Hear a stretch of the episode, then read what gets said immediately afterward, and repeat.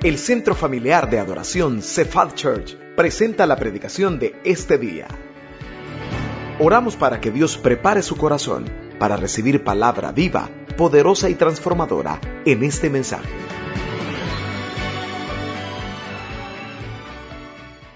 Si hiciera una pregunta, si le hiciera una pregunta específicamente, ¿cuál podría ser la, la respuesta? ¿Habrá alguien que no está pasando por alguna situación que no entiende? Que nos levante la mano y nos diga cómo ha hecho para entenderla. ¿Habrá alguien que esté pasando por algo que no tenga en ningún momento preguntas? ¿Sabe por qué lo está pasando? Los seres humanos, específicamente los cristianos, pasamos por situaciones, vivimos situaciones que quizás nunca le hemos encontrado una respuesta. Y eso es lo que más nos abate, nos aflige, nos preocupa. ¿Cuántos se han enfermado por encontrarle una respuesta a su problema? ¿Cuántos quizás han dicho, es que no lo voy a volver a hacer y lo vuelve a hacer? Es que no, ya no me van a volver a, ver la cara, ya no, ya entendí. Y no, hermano, no hemos entendido. Nos vuelven a ver quizás la cara o volvemos a pasar por las mismas situaciones. Yo quiero que en esta mañana usted y yo veamos un tema y a lo largo del tema yo le voy a ir explicando por qué ando chineando un tierno hoy. La idea de este mensaje es que usted y yo esta mañana decidamos aquí, no allá afuera ni cuando vayamos meditando, no, aquí. Usted y yo decidamos, pero de verdad, entregarle el total control de todo lo que estamos viviendo al Señor. Y entendiendo algo, no le está entregando el control porque se ha resignado, no, le está entregando el control porque hemos entendido. Él tiene lo mejor para nuestras vidas. Yo quiero compartir esta mañana este mensaje cuando no entendemos el por qué.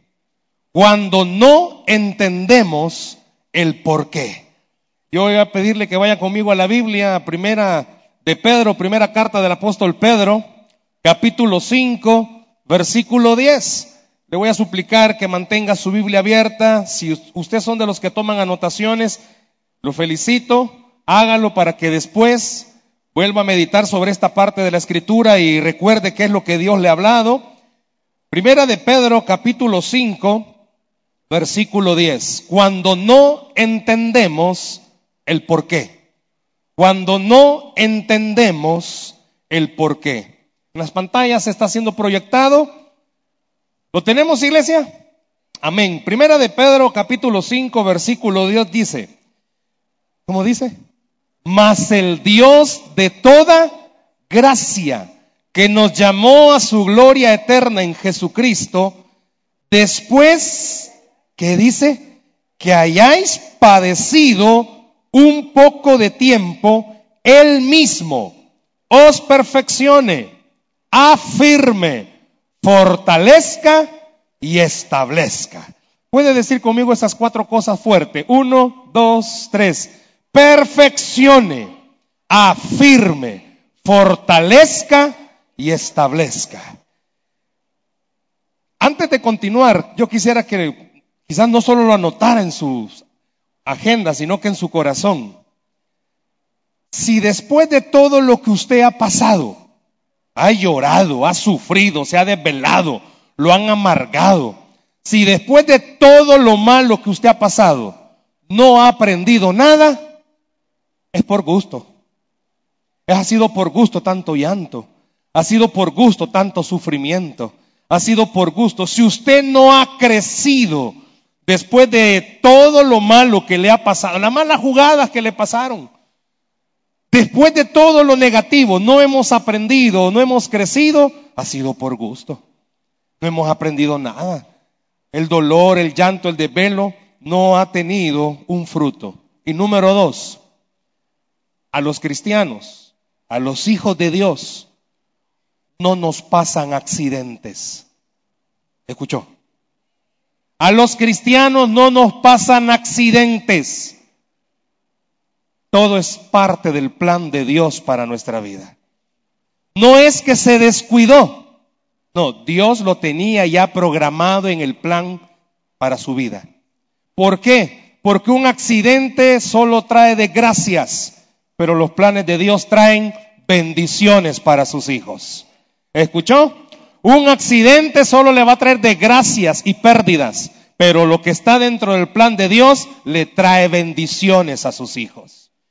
Ante los problemas, las dificultades o lo que usted esté atravesando, es más, este mensaje puede ser no solamente porque esté pasando o viviendo algo, sino Dios siempre en su infinita misericordia cuidando nuestro corazón, cuidando nuestra vida para que el día de mañana no tengamos alguna dificultad. Pero independientemente de si lo esté pasando ahora o después, todos vamos a tener diversas reacciones. Unos lloran, otros se abaten, otros, otros se enloquecen más de lo que están, otros se deprimen, otros no comen, otros comen más, eh, otros eh, pasan solos, a otros no, a otros les gusta salir, aunque sea al patio, pero les gusta salir. Muchos se enojan y se enojan con Dios. Pero hay una cantidad, no puedo decir cuántos, pero hay otros que cuando están sufriendo se alegran con Dios. Porque saben que después de ese llanto viene bendición. Porque saben que después de eso que están atravesando y no entienden, viene algo bueno. Lo ha escuchado, muchas veces usted lo escucha. Gran problema, gran bendición. Y usted se emociona con esa palabra y dice, wow, eso es para mí. Pero cuando estamos en medio del fuego, se nos olvida que de verdad, después de un gran problema, viene una gran bendición. Y eso es lo que vamos a ver en esta mañana. Yo le pedí que repitiera conmigo cuatro palabras, que son las que dice el apóstol Pedro. Dios le hizo entender a Pedro, y usted sabe muy bien, no nos vamos a detener a hablar de la historia de Pedro, pero ¿quién fue Pedro?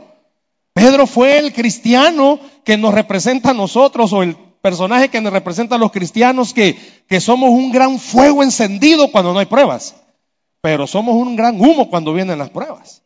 Porque Pedro era del yo iré contigo, no importa hasta dónde. Tú andabas con él, no, ni lo conozco.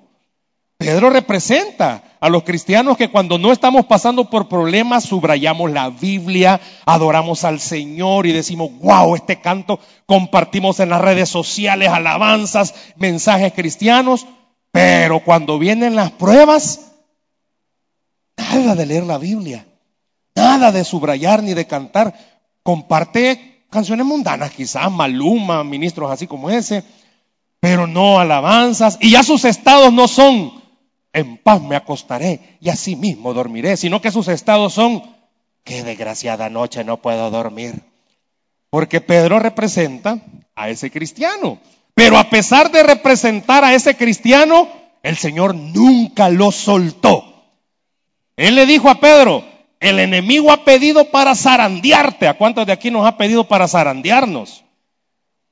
Y Jesús le dijo, voy a dejar que te agarre como cipote de hospicio. No, He orado para que no caigas. He orado para que estés firme. Cuando usted y yo tenemos pruebas y no nos hemos dado por vencido, no es por los 20 años de cristiano, no es por los estudios bíblicos que hemos tenido, no es porque ya leímos la Biblia de pasta a pasta cinco veces, es porque Jesús ha intercedido para que usted y yo no caigamos. Es porque Él está intercediendo para que esa prueba difícil a usted, en vez de tenerlo en el suelo, lo tenga de pie creyendo algo. Dios está de mi lado y Dios está conmigo. Jesús, cuando le dijo estas palabras a Pedro, Pedro no las entendió. Pedro no sabía por qué le estaba diciendo, ha sido pedido para ser zarandeado. Usted y yo en muchas de nuestras vidas hemos sido pedidos para ser zarandeados. Lo que está pasando ahorita, económica, familiar, matrimonio, hijo, en trabajo, eso ha sido pedido para usted ser zarandeado. Porque las dificultades que han producido en usted, seamos honestos, no me levanten la mano ni diga nada, pero sea honesto. ¿Cuántos quizás tendrán cinco años de estar esperando el milagro y no aparece? Peor, en vez de esperar a aparecer el milagro, otra cosa más fuerte. Diez años, veinte años, no sé cuánto tiempo tenga de estar esperando. Pero después de que comenzó la prueba hasta ahorita, ¿Cuántos hemos sido zarandeados y no nos hemos caído? Quizás en algún momento hemos andado tristones, pero en la misma el Señor nos ministra, nos levantamos y seguimos diciendo y creyendo algo. No, de esta Dios me saca. Y todos los que le rodean ya ni le creen, va, porque usted viene diciendo Dios me saca y en vez de sacarlo, más como que se está hundiendo. Pedro pudo haber creído eso después que cantó el gallo. Ya me hundí. Lo negué, tenía razón. Pero el apóstol Pedro fue levantado por el mismo Dios que está levantándole a usted en las pruebas. Fue levantado por el mismo Espíritu que le va a levantar de su prueba y le va a hacer recordar algo, lo que el apóstol Pedro dice. Lo que usted está pasando, Dios va a usarlo para perfeccionarlo. Y la palabra griega perfeccionar ahí, si pudiera subrayarla, da a entender, recuerde, alguien comenzó un proceso en usted todos recordamos Filipenses 1.6. Fiel es el que comenzó la buena obra en vosotros, que la terminará hasta que las perfecciones. ¿Se recuerda ese verso? Ah, pues, yo quiero que en esta mañana usted diga, lo que me está pasando, dígalo fuerte, lo que me está pasando es porque Dios me está perfeccionando. Eso dice Pedro, las pruebas son parte del plan de Dios para perfeccionarnos.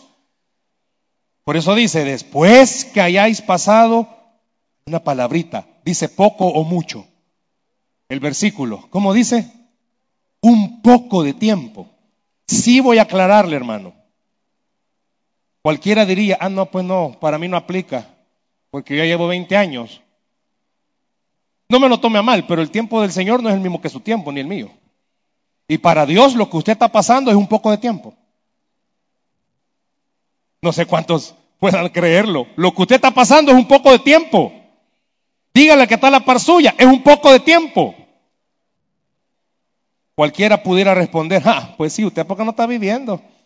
Pero es un poco de tiempo. Y un poco de tiempo es poco de tiempo. Después que usted pase eso, dice, Él lo va a perfeccionar. Quiere decir que hay algo en usted y en mí que necesita ser perfeccionado. Los esposos se quejan o nos quejamos de las esposas porque ellas son bien perfeccionistas. ¿Cuántas esposas perfeccionistas habrán? No, ya no vienen a este culto. Las mamás con los hijos, ¿ya barriste? Sí, mamá, ya barrí. Las mujeres tienen un ojo biónico. Ellas ven micropartículas que nosotros los hombres no vemos. Yo siempre he mantenido esto, es un pensamiento, ¿verdad? No lo voy a tomar a malva. Pero cuando las mujeres nacieron, pareciera ser que había un cuidado tan especial para ponerla en la cuna. Pero cuando todos los varones nacimos, pareciera ser que cuando nacimos nos aventaron. Porque algunos como que estamos algo todavía, faltitos. Las mujeres son tan, bueno, ¿cuántas mujeres habrán aquí esta mañana? Lucha. Son perfeccionistas. Ellas hacen las cosas bien. Solo una hermana las hace bien. Ellas hacen las cosas bien. Y los hombres como caiga. No, hay algunos hombres perfeccionistas. Aunque hay otros que son bien perfeccionistas. Habría que ver ahí qué pasa. Pero Dios es perfeccionista. Y Dios no dice, ay, está mi hijita, tan necia, ya le dije, ay, déjala que aprenda sola. No, va a agarrarla y va a perfeccionarla. Por eso la situación económica suya es porque Dios lo está perfeccionando. Muchos de nosotros nos metemos a deudas Dios proveerá. Pues sí, por eso lo está perfeccionando, para que se dé cuenta que cuando Dios va a proveer, Él va a proveer. Pero que cuando usted va a gastar, él va a esperar. Yo no sé cuántos estamos endeudados porque dijimos, soy hijo del rey. Si es cierto, Él es el dueño del oro y la plata. Él es el dueño del oro y la plata. Pero en, en ningún versículo dice, id por el mundo y gastáis lo que no tenéis. En ningún versículo dice así. Al contrario, ahí dice, ¿verdad? Que el amor al dinero es la perdición de todos. Muchos vivimos vidas no acorde a nuestra situación económica. Por eso Dios nos perfecciona. Usted mira que otros ganan menos que usted y viven mejor que usted. Y no porque sean narcos. Esperaríamos, ¿verdad? No porque hagan lavado. Es porque quizás administra mejor el pisto que usted. Por eso Dios nos perfecciona. Usted decidió casarse con quien se casó, hermana o hermano. Usted lo decidió. Todo mundo le dijo, ¿y qué le ha visto? Pero usted, usted lo vio y dijo, no, este es mi muñeco de hilo vasco. Este ni mandado a hacer, papá. Si el hombre cuando vio a la mujer dijo, no, no, no, no, no, esta, esta doncella no, si esta es cosa seria. Pues sí, es cosa seria. Con la que se casa es cosa seria. Después de tantos años de casa, usted ya sabía del mal que él padecía. Ya casados cambia. Mm. Mi abuelita decía que gallina que come huevo, bien sabe, ¿y por qué no lo hace? Aunque que come huevo, aunque le quemen el pico, va a seguir comiendo. ¿Cuántos Dios los está perfeccionando? Para decirle, los problemas que tenés ahorita, vos los viste desde el pasado, pero no quisiste entender. Pero Dios no es así. O sea, lo está perfeccionando, no es para decirle, vaya, hoy aguántela, pues va. Ya se montó en el macho, jinetéyelo, no. Dios le está diciendo, ok, ¿te das cuenta que lo que estás pasando es por tus malas decisiones? Ok, te voy a perfeccionar para que entendas algo. Que aunque Él esté torcido, yo puedo enderezarlo, porque Él es todopoderoso. Muchos nos, quizás estamos padeciendo problemas con nuestros hijos, pues si desde chiquito le consintió todo, desde chiquito le permitió todo. Y hoy de grande ya no quieren buscar las cosas del Señor. Usted dice, Señor, ¿y por qué te has olvidado de mí? Porque usted se olvidó del Señor cuando ellos estaban chiquitos. Y Dios lo está perfeccionando. Pero vamos a avanzar. Dice también para que nos afirme. Y la palabra griego ahí en, en, en este verso para afirmar quiere decir, las pruebas lo van a hacer a usted no ser inconstante. ¿Escuchó? Afirmar, afírmese, que no sea inconstante. ¿En qué sentido? Las pruebas van a producir en usted este efecto. Por naturaleza nosotros somos bien cambiantes, bien cambiantes. Hoy en este culto Dios le está hablando y usted está fortalecido. Pero al salir de este culto, llega a su casa y ve, lo, ve los mismos problemas, se debilita. Somos cambiantes. Ahorita usted está bien, pero mañana en su trabajo, cuando vea al jefe suyo que parece Satán, se le va a guardar todo. Ahorita está bien, pero como no han llegado los cobros, cuando lleguen los cobros, se va a venir para abajo. No, dice que las pruebas a usted lo afirman. ¿Qué quiere decir eso? Que aunque venga la tormenta más fuerte, las pruebas que ya pasó le van a hacer recordar algo. Usted tiene a un Dios que es todopoderoso. Las pruebas le van a hacer a usted recordar algo. Para mi Dios no hay nada imposible, porque todo lo puedo en Cristo que me fortalece. Déselo al Señor, por favor. Dice Pedro, es que lo que estás pasando lo que va a hacer es afirmarte. ¿Y qué significa eso de afirmarte? Que cuando vuelvas a pasar por una dificultad o un pleito en su hogar, usted va a recordar esto. No, no, no. Ya Dios ya me sacó de una. Sigue teniendo poder para sacarme de esta también. Quiero decirle algo, que mientras estemos en esta tierra y estemos vivos, las dificultades no van a parar. ¿Escuchó? No van a parar, porque Dios las usa para afirmarnos. Por eso dice que aunque la tierra tiemble, no temeremos. Que aunque andemos en valle de sombra de muerte, no temeremos. ¿Por qué? Porque nosotros ya hemos probado algo. Y eso es lo que dice Pablo cuando, perdón, Pedro, cuando dice afirme. Usted ya probó. Su Dios, al Dios que venimos a adorar en esta iglesia, tiene poder. Por lo de este lado creen. Jesús los ama, hermanos. Acéptenlo. El Dios que usted viene a adorar a esta iglesia tiene poder. ¿Cuántos creen que tiene poder? Fíjese bien lo que le estoy preguntando. ¿Cuántos creen que tiene poder? Sabe que Él tiene poder para en este momento hacer un milagro de sanidad para el que lo crea. Él tiene el poder para que en este momento pueda aparecer un milagro sobrenatural financiero. Él tiene el poder para hacer que el familiar que está más perdido pueda venir a los pies de Cristo. Él es un Dios de poder. Las pruebas dicen que eso hacen, nos afirma, nos hace recordar algo. Yo no sé cuántas esposas, ni no voy a pedir que levante la mano, no voy a hacer que ahí lo tenga a la par tenga líos con su esposo. ¿Sabe que lo que Dios hace a través de las pruebas es afirmarlo? afirmarla, que aunque usted esté casada con el demonio de Tasmania, ¿ha visto al demonio de Tasmania? Le agarra feo. Que aunque usted esté casada con alguien que le agarre feo, Dios tiene el poder para cambiarlo. Dios tiene el poder para cambiarlo. Igual el esposo. Puede ser, hermano, que usted esté casada con una que en la noche se convierte. En, el día Fiona es una y en la noche es otra. Puede ser que usted esté casado con una... No diga nada, por favor. Dios tiene el poder de cambiarla. No por otra va. Dios tiene el poder de cambiarla. Por eso dice Pedro, la prueba que va a hacer en usted me va a afirmar. Pero también dice que nos va a fortalecer. Pero oiga, cuando dice fortalecer, no es que en el momentito, no lo va a convertir en un cristiano como que fuera roble. ¿Y qué significa eso? ¿Ha visto usted personas que a pesar de las dificultades se mantienen firmes en sus creencias? ¿Cuántos, seamos honestos, las pruebas que pasamos en vez de motivarnos a orar, lo que hacen es que nos desmotivan? Ya no queremos orar, no queremos cantar, somos bien eh, duales, ahí en algún momento cambiamos, adoramos al Señor y en la otra no adoramos. Dice que las pruebas lo van a fortalecer a usted, lo van a hacer alguien que entienda. Es que Dios está conmigo. Esto que estoy pasando, Dios está conmigo. El viernes 11 de agosto, 6 y 20 de la mañana, veníamos con mi familia, mi esposa y mis dos hijos para acá. Usted sabe, yo soy parte del staff de pastores también del colegio y veníamos para acá.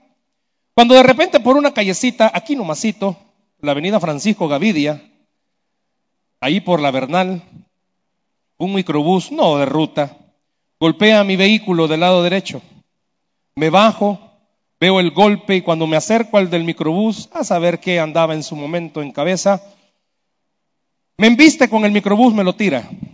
Y en ese tiro me pasa golpeando, no me fijo, yo en ese momentito me sentí Jimán, porque el microbús siguió caminando y ¿qué cree? Bueno, siguió en marcha. ¿Y qué cree que hizo aquí Iron Man? Salgo corriendo a ver si lo alcanzo. Y lógico, como arrancó, no, me fui caminando para mi carro. Cuando iba caminando para mi carro, de repente sentí la mano que se me cayó. No me lo vaya a tomar a mal, va, pero sentí la mano quebrada. Le dije que no me lo tomara mal. Sentí que mi mano se quebró. Y cuando me voy viendo mi mano, iba regalando sangre, porque me hizo una cortadura de extremo a extremo 7 centímetros y de profundidad 4 centímetros. Me pasó cortando tres tendones, los tendones del dedo meñique y el anular y el tendón principal de la mano derecha. Y su servidor es derecho. Bueno, siempre, en algunas cosas pándova, pero soy derecho. Grotesca la escena, mis hijos lo ven, mi hija de seis años y medio lo ve, una cuestión que todavía a veces le afecta a mi hijo mayor de 17 años, él me traía la mano, o sea, era un show. El show más grande lo pasé en el hospital, eh, me llevaron al seguro. Si alguien que trabaja en el seguro me perdona lo que voy a decir, pero no logro entender la diferencia entre el Seguro Social y el Hospital Rosales, no entiendo. Parecieran ser primos, hermanos. Llego a las 6.50 y me meten a sala de operación a las 5 y 30 de la tarde. Se imagina pasar todo el día con la herida, con el dolor. Llegó un momento en el que me senté en la camilla donde me habían dejado, ya mi esposa se había ido. Y comencé a llorar. Comencé a llorar, comencé a decirle al Señor, no aguanto este dolor, Señor. estoy hablando tipo 11 de la mañana. No aguanto este dolor. Y tiene que ver con esto que estoy hablando. Siempre hay amigos es una bendición, una bendición tremenda. Mariona, ¿dónde estás? Eso es una bendición, por ahí te vi que andabas. Es una bendición tener amigos. Muchos se movieron. Tenemos una amiga que es amiga del director del Hospital General del Seguro. El director llegó. Todos los que estaban ahí dijeron, ¿y este quién es? Le agradezco al Señor porque a partir de ese día me trataron distinto. Yo, estaba en un cuarto, no era penthouse. Era un cuarto bonito. No se lo recomiendo, pero era un cuarto bonito. No era privado porque habían cinco más que a saber quiénes eran. Pero a todos cuando llegaban a ponerles el medicamento, vaya, vaya. Y cuando llegaban donde su servidor, a moverme como niño tierno, ya le toca la medicina. Eso era lo bueno. Pero hasta las cinco y media, cinco de la tarde, Dios me contestó. Yo estaba llorando y le dije, Señor, ¿por qué no haces que me operen? ¿De dónde? No sé, pero me entró un sueño profundo. Y me dormí desde esa hora hasta las cinco. Cuando iba para sala de operación, ahí me contestó Dios. Y Dios me dijo, ya era hora que te callaras. Mucho hablas. Solo eso me dijo. y entendí algo, que usted puede tener la mejor palanca del mundo, pero si Dios dice no, es no. Pero si Dios dice sí, es sí. Y Dios me hizo entender y comprender algo. Esto te va a fortalecer y te va a hacer entender que aunque todas las puertas del mundo estén cerradas, vos le servís y amás a un Dios que tiene la llave que abre cualquier puerta. A usted se le ha podido cerrar, nadie le quiere ayudar, nadie le está dando la mano. Pero es que se nos ha olvidado algo. No necesitamos al humano para que se nos abran las puertas. Solo necesitamos recordar que el Dios de los cielos tiene la llave que abre toda puerta. Déselo al Señor, por favor, ese aplauso.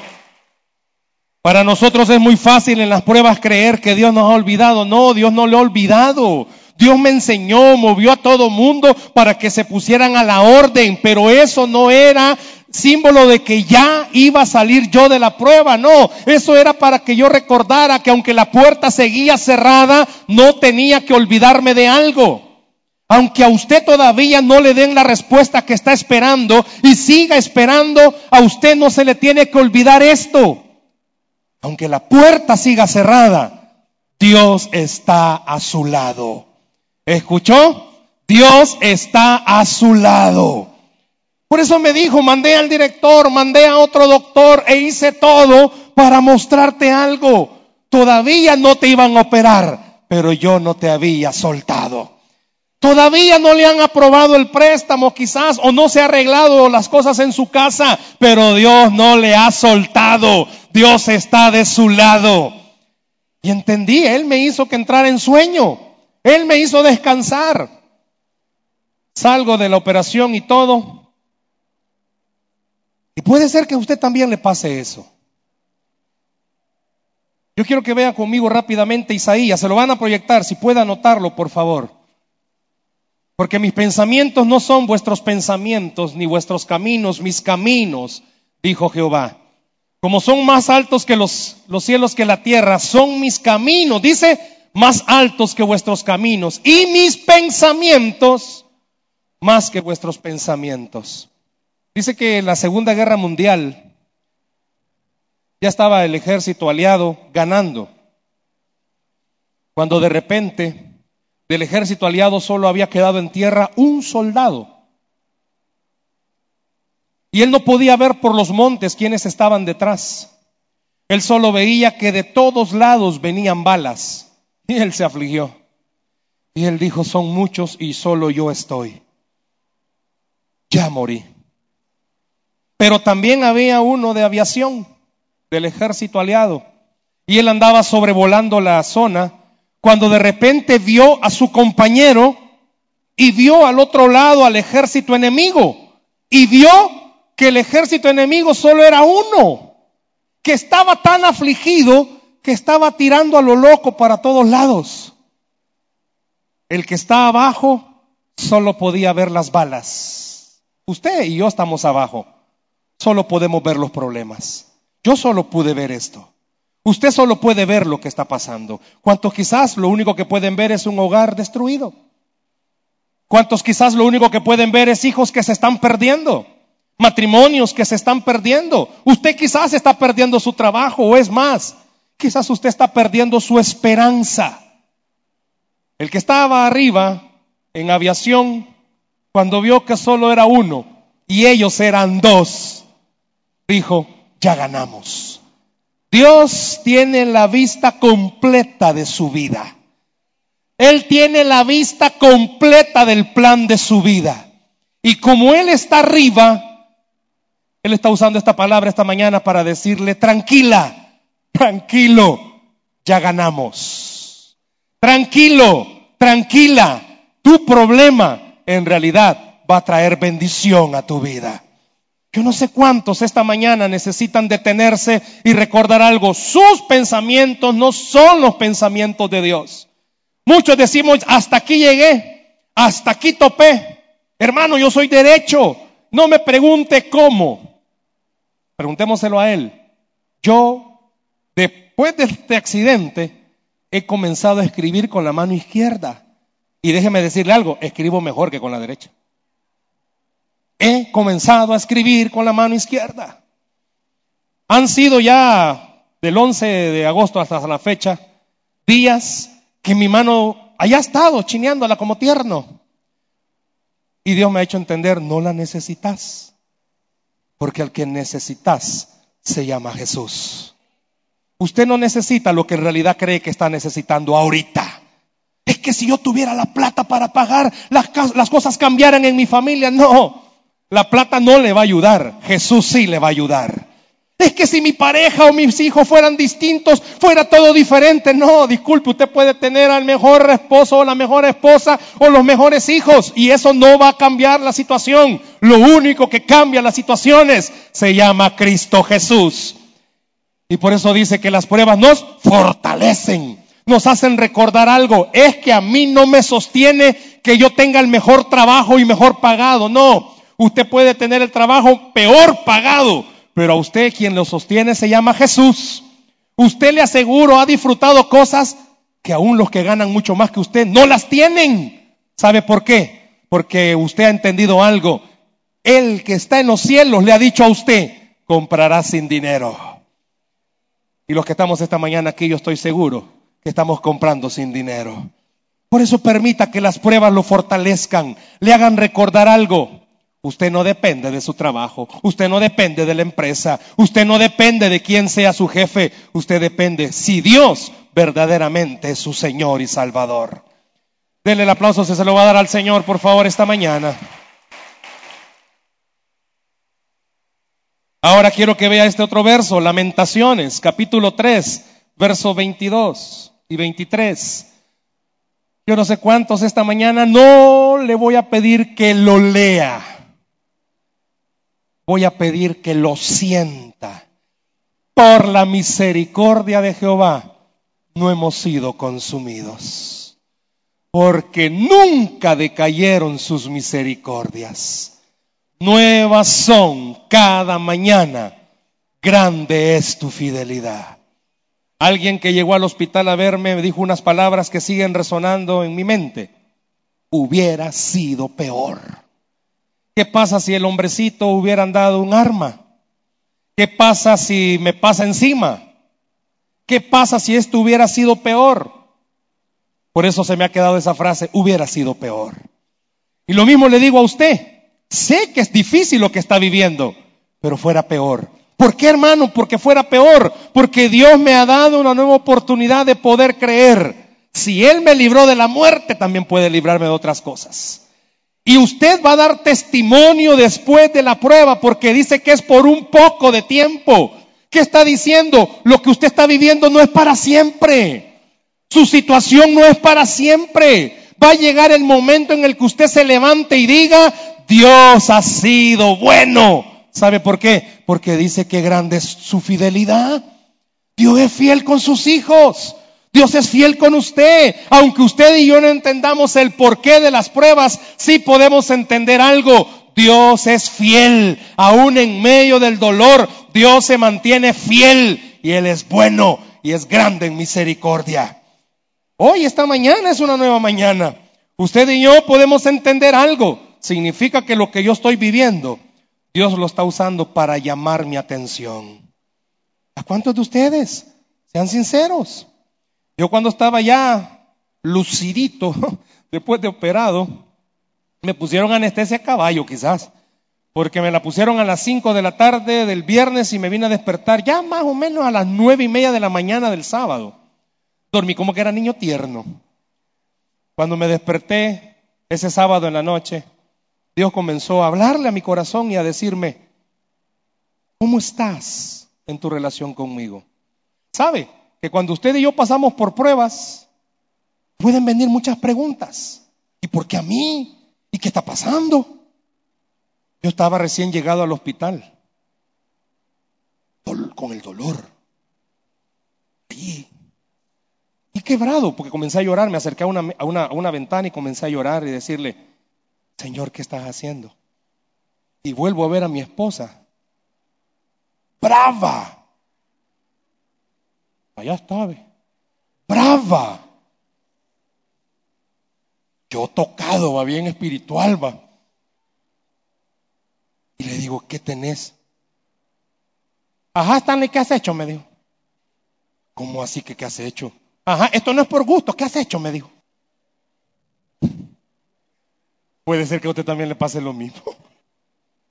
Sinceramente, hasta el día de hoy, después de la raspada que me pegó, nos seguimos preguntando de verdad, Dios, ¿y por qué? Esa noche del sábado, Dios me dijo, ¿cómo está tu relación conmigo? Sí, Señor, yo oro, yo hago esto.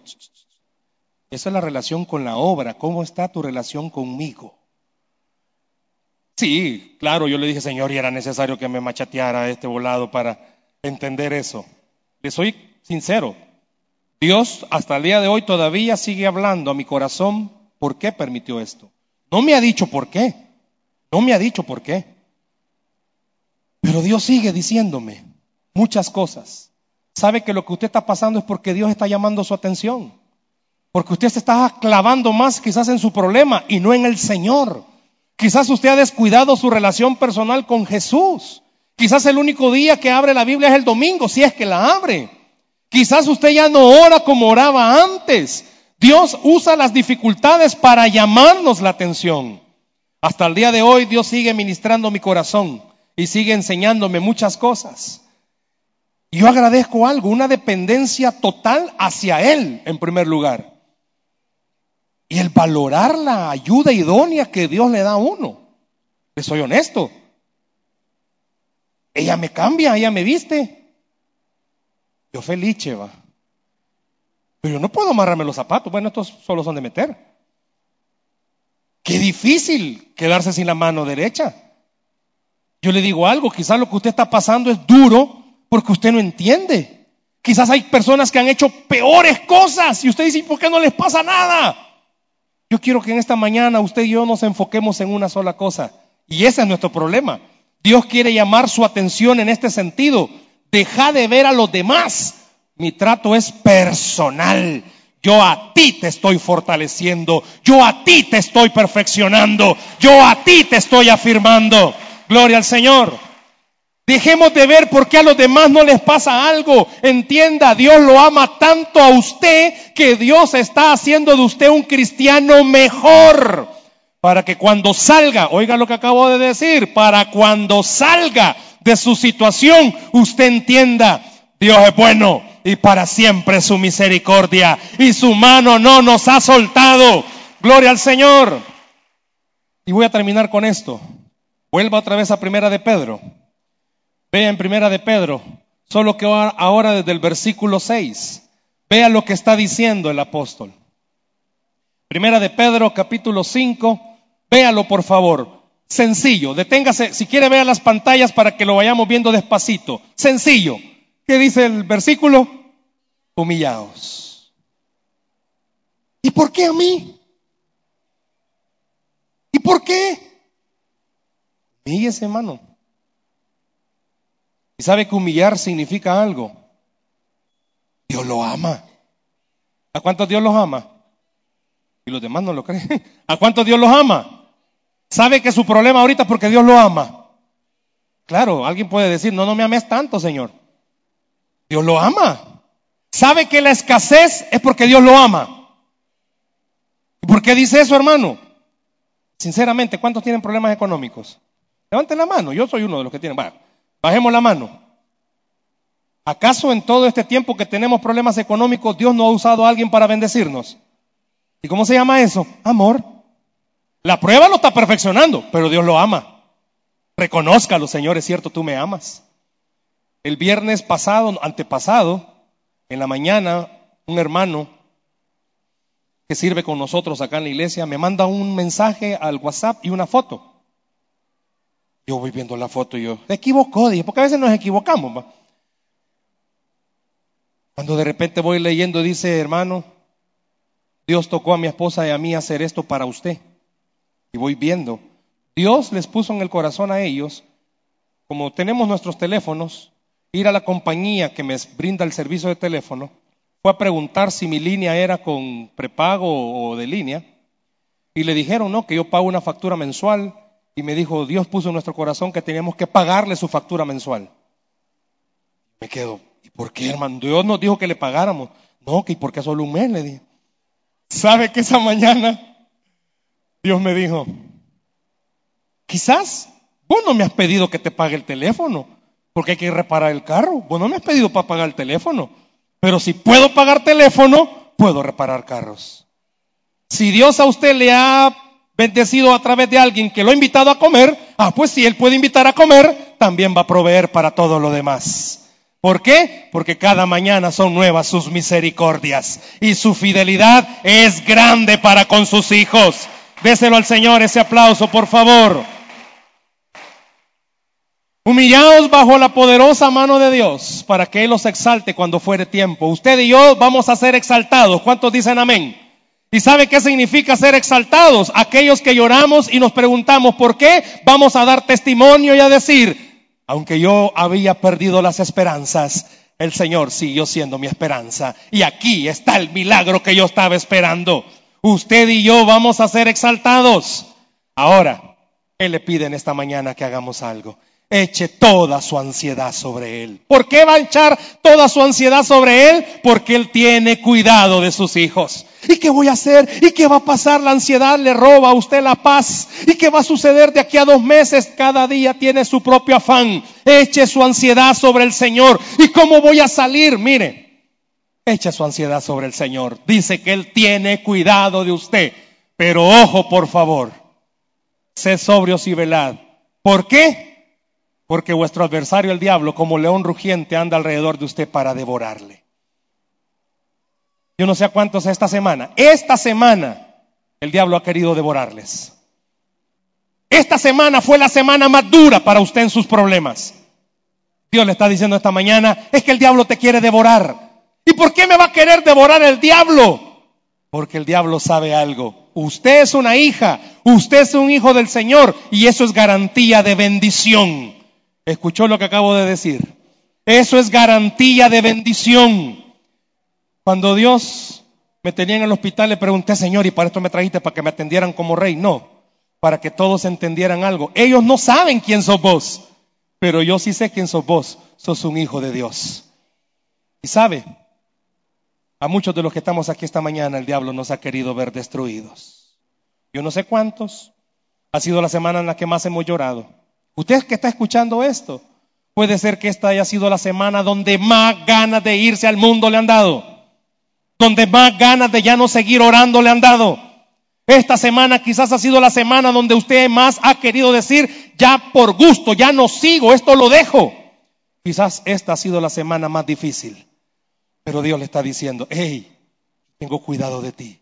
Pero no olvides, el diablo te quiere robar la paz. El diablo te quiere robar los sueños y la esperanza. Pero aquí es donde viene nuevamente. Resiste. ¿Cómo lo va a resistir? Firme en la fe. ¿Y por qué firme en la fe? ¿Y qué significa eso para mí? Firme en poder creer algo. Dios nunca ha perdido una batalla y Dios nunca va a perder tu batalla. Dios no va a perder tu batalla. Y Él en esta mañana te está diciendo, tu prueba no la voy a perder. Déselo al Señor, por favor, esta mañana. Dios no va a perder tu batalla. Todo mundo le está diciendo a usted, esto ya es por gusto. Sí, pero el Dios de los cielos le está diciendo, no, no, no, no. Es que todo el mundo no sabe tu final. Yo no sé cuántos de ustedes son noveleros, pa. Pero les encanta el final de las novelas. Hermanos, usted no sabe su final. Yo tampoco lo sé, pero Pedro nos está diciendo algo. Nuestro final es de bendición. Nuestro final no es como comenzó. Yo le dije al principio, para usted y para mí no hay accidentes. Todo es un plan de bendición. Y con esto termino. Pedro dice, ok, después que te ha perfeccionado, afirmado y fortalecido, Él te va a establecer. ¿Y qué es establecer? Que usted se dé cuenta de algo. A mí no me mueven las circunstancias, a mí me mueve el poder del Espíritu Santo.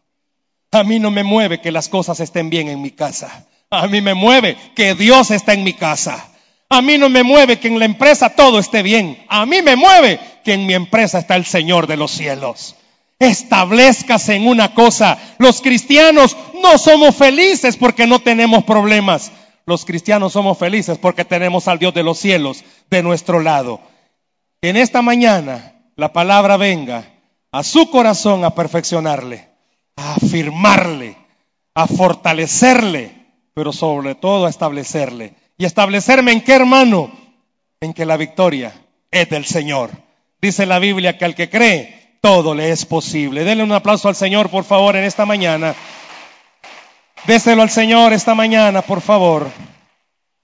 ¿Cuántos necesitamos esta mañana entregarle el control total de nuestras situaciones al Señor? Cierre sus ojos, por favor. Esperamos que este mensaje haya sido de bendición para su vida. La Biblia dice que Dios es santo y el ser humano es pecador, pero en su gran amor, el Padre envió a Jesucristo a morir en la cruz para pagar por nuestros pecados. Luego lo resucitó para darnos vida eterna. Si usted cree en Cristo como Salvador y Señor, hable con Él diciendo, me arrepiento, perdona mis pecados, te ruego que me salves. Ponga su fe en Él y crea que solo Cristo le puede salvar. Bienvenido a la familia de Dios. Le invitamos a congregarse en Cephal Church los domingos a las 7 a.m., 9 a.m., 11 a.m. y 5 p.m. Visite nuestro sitio web cefadchurch.org o búsquenos en las redes sociales como Cephal Church. Dios le bendiga.